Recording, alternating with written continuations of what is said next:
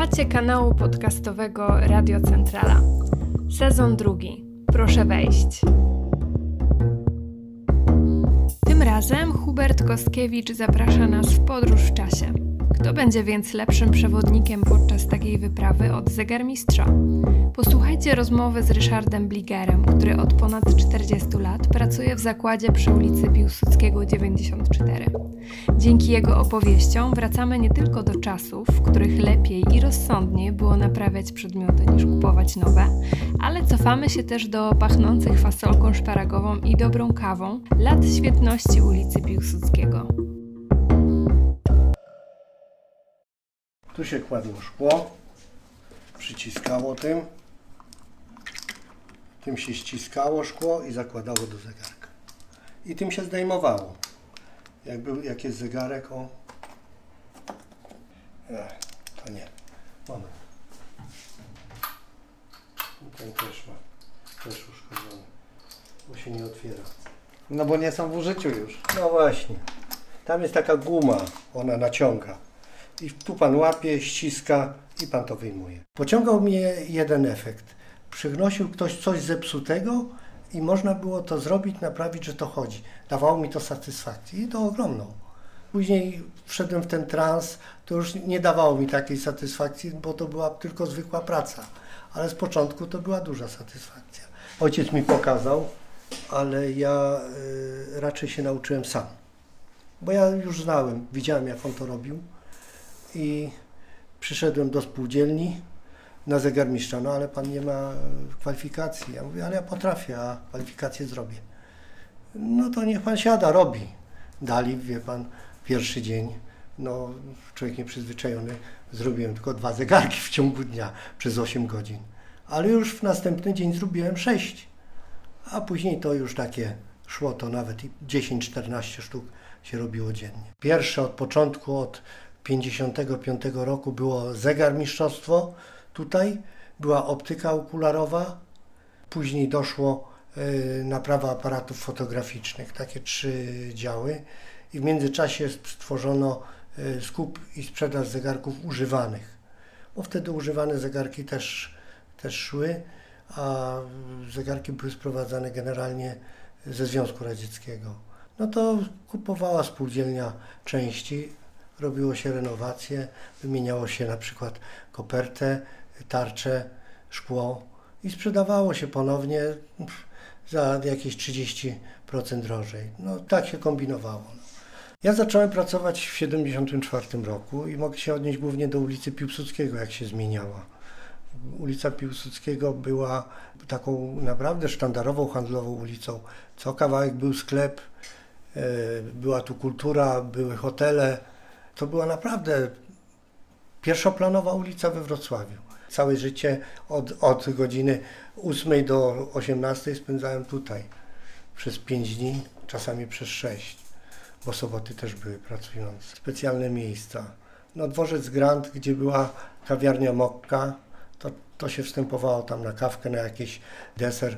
Natomiast y, generalnie to chodziliśmy y, na obiady y, do Tempa.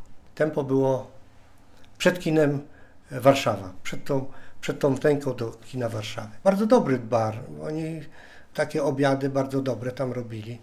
Schabowy, tam pamiętam był taki bardzo dobry schab po słowacku w cebulce. Fantastyczny schab. To, to było super jedzenie. Mielone czy, czy, czy tam jakieś inne e, zupy e, fasolowa czy, czy grochowa. I to smakowało. Proszę pana, rano był pan głodny, e, zrobili panu jajecznicę, kakao, pan sobie wziął, napił się pan. Energia duża, można było pracować. Teraz to już nie to samo jedzenie. Biorę sobie fasolkę szparagową, ale ona jest gontowana e, andente, twarda. Ona jest niedogotowana. No ale to jest taka receptura i tak musi być. A ja lubię fasolkę dogotowaną i pan się tam od nich, pan tego pan nie kupi, żeby ona była dobrze ugotowana, na przykład zrobiona tak z bułeczką, z masełkiem, chętnie by pan zjadł. Naleśniki załóżmy. A dzisiaj pan kupuje te naleśniki, to wie pan, rodzynki panu napchają. Po co mi te rodzynki, jak można zrobić, wie pan, serek dobry czy coś innego i Ale powiem panu, że to, co robili w barze, było bardzo zbliżone to, co gotowała mama. I mi to smakowało. Teraz nie za bardzo. W czasie trwania komuny nie było dóbr, więc ludzie się spotykali. Wszelkie imieniny, urodziny, ludzie się spotykali. To życie towarzyskie tkwiło. Później nastąpiła era pieniądza, z, zarabiania i wie pan, już no, ten biedniejszy, to ja nie będę się z nim kolegował, bo ja mam kolegów, którzy zarabiają więcej i pęd za pieniądzem, no po prostu to zniszczył to życie towarzyskie. Momentem zwrotnym było włamanie tutaj. Włamali mi się przez podłogę na lewarek. Wyłamali strop i weszli. Miałem kasę pancerną, wydawało mi się, że tak gruba kasa, że nikt tego e, nie rozbroi. A oni to rozbroili szybko. Trzeba było niestety poszerzyć działalność o sprzedaż złota. Zegarków mi ukradli wtedy e, 365 sztuk.